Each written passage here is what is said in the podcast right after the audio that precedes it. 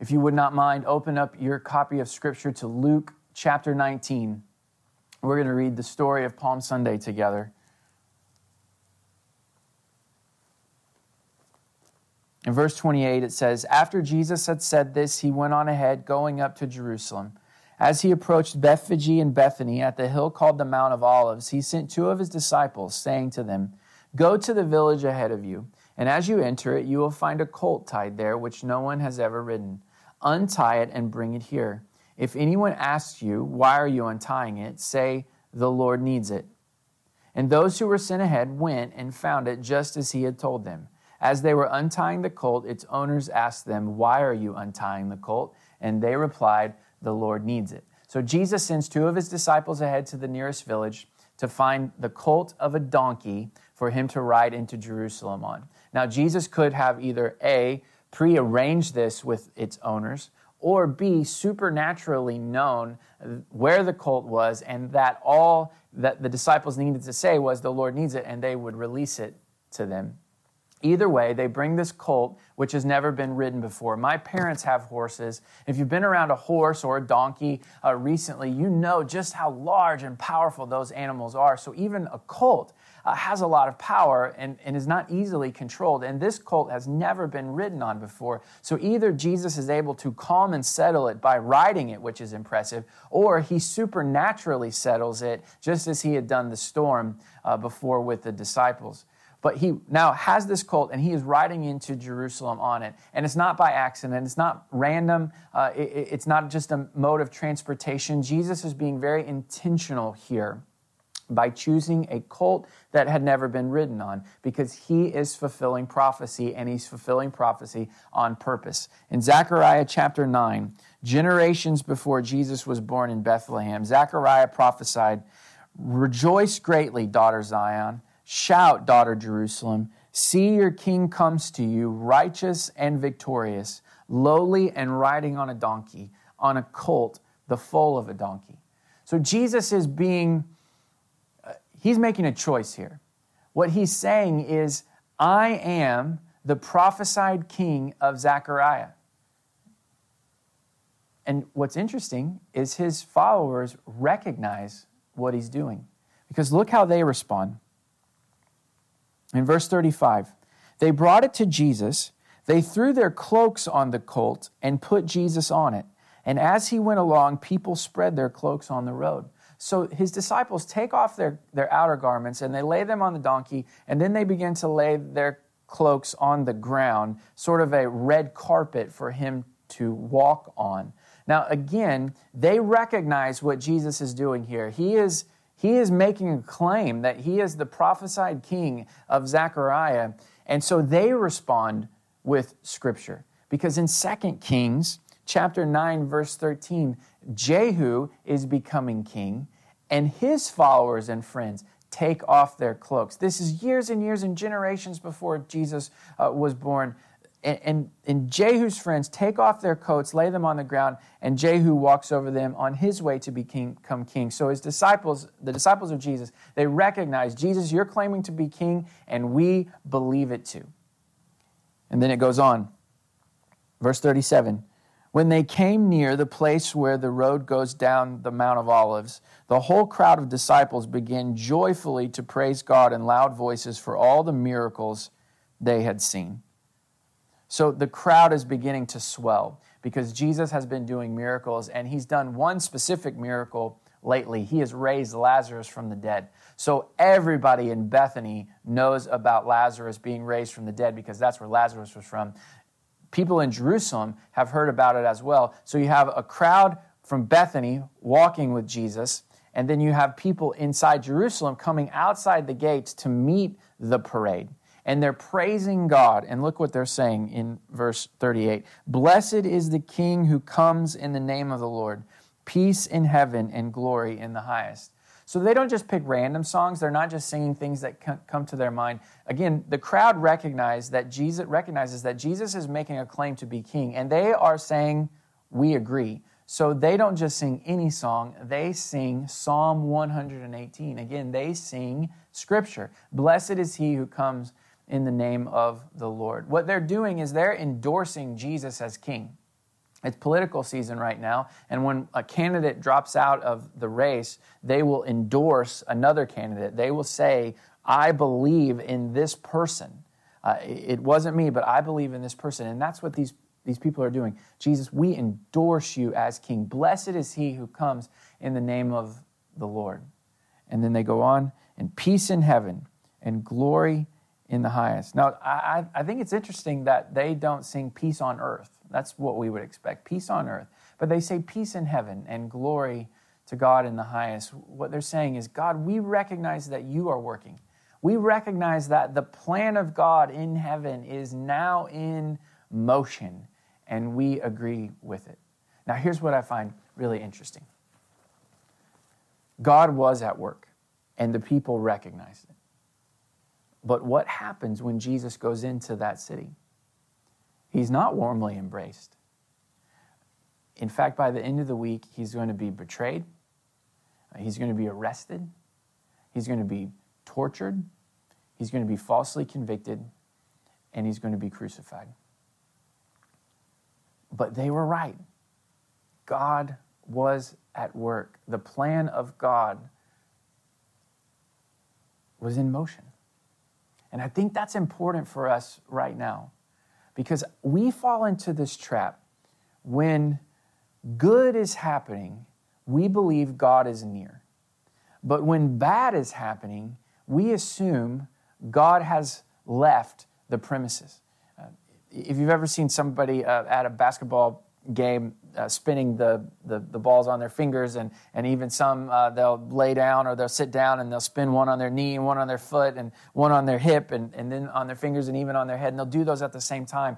Uh, you'll notice that when one of the balls starts to wobble, they spin that one again, and then they move on, um, fixing the balls that are wobbling. And I think that we, we have that theology. When when everything is spinning just right and it's going perfectly, God is near. He's helping. He's, he's got a plan. He's working that plan. But when things start to get shaky and, and wobbly, we assume that God is not paying attention. But this shows us that, that that's not true, that God is always near, whether things are spinning perfectly or not. There's peace in heaven. God has a plan and He is enacting that plan.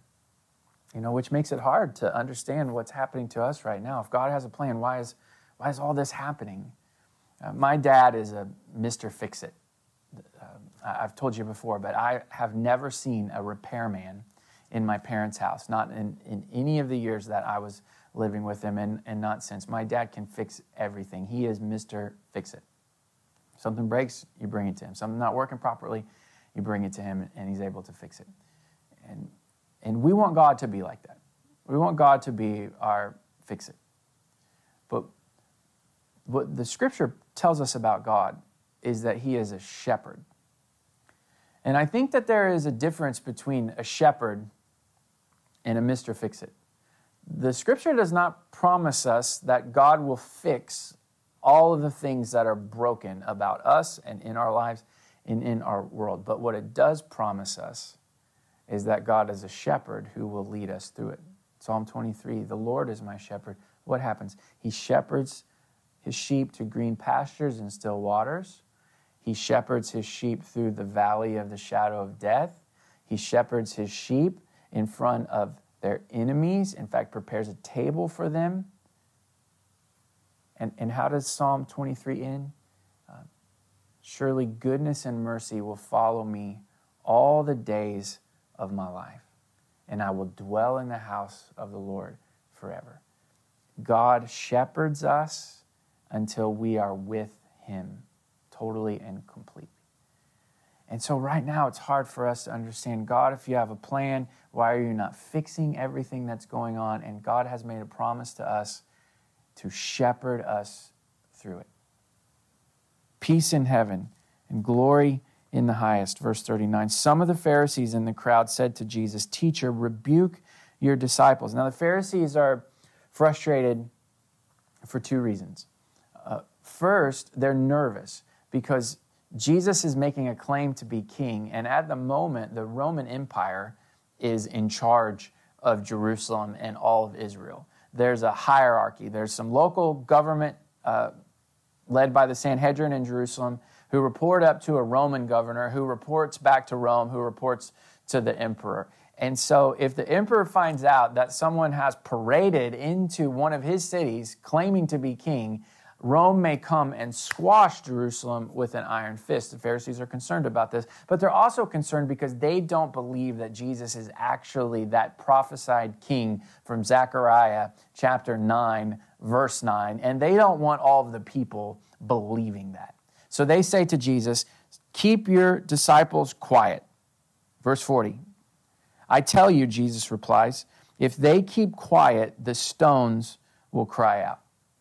Meaning, if they don't sing my praises, if they don't endorse me as king, then the very rocks, and maybe he's thinking about the stone walls of Jerusalem, these stones, these rocks are going to cry out and endorse me as king. I love the fact that Jesus is, is, acknowledging that creation knows who he is, which makes sense because Colossians chapter 1 says that everything that was created, things that we can see, things that we can't see, were created by him, uh, through him, and for him. And Jesus is lifting up one of these rocks and saying, This rock knows who I am, and these people know who I am, and so I'm not going to keep them quiet.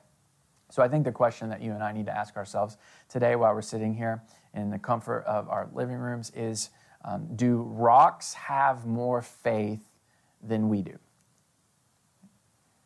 Do rocks have a greater understanding of who Christ is than we do?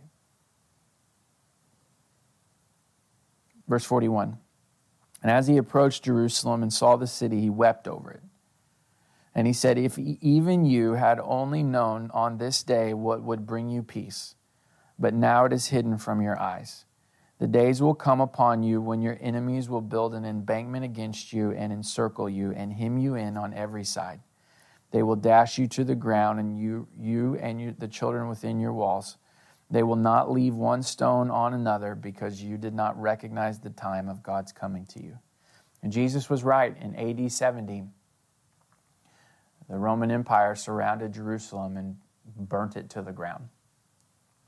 But Jesus is heartbroken here because he, he can see that coming in the future because the people have rejected what God has done. And it says that he's, he, he starts weeping, um, which was a, an, an ugly cry. It, it's one of those cries that you can't really control that just, that just come out of you. He, he's brokenhearted for the people of Israel. And notice that he's not brokenhearted because they are going to reject him. That he, he's not brokenhearted for himself. He hurts because they are turning their back on the plan that God has. God has come to save them, and they have said, We don't want to go. And why? Because it was hidden from their eyes. In Ephesians chapter 1, verse 18, the Apostle Paul prays for the Ephesians by saying that he wants the eyes of their hearts enlightened. He, he wants the eyes of their hearts able to see. And, and that's how I want to end today. I want to end today with a prayer that we would be able to see that Jesus is King, the prophesied king of Zechariah 9 9, the king of Israel, the king of the world, that we would be able to see it. And then I want us to pray for people who uh, their eyes are still not able to see. Maybe our family, maybe our friends, maybe our neighbors.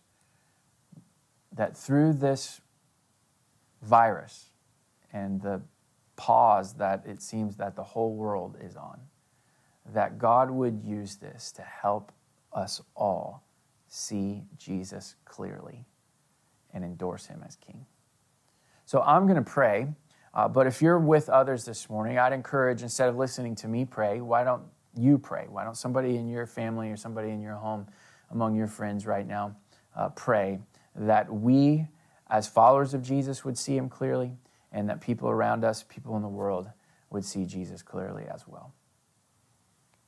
So, Father, I pray that by the power of your Spirit living in us, that you would help us to see Jesus, to know him, to understand him.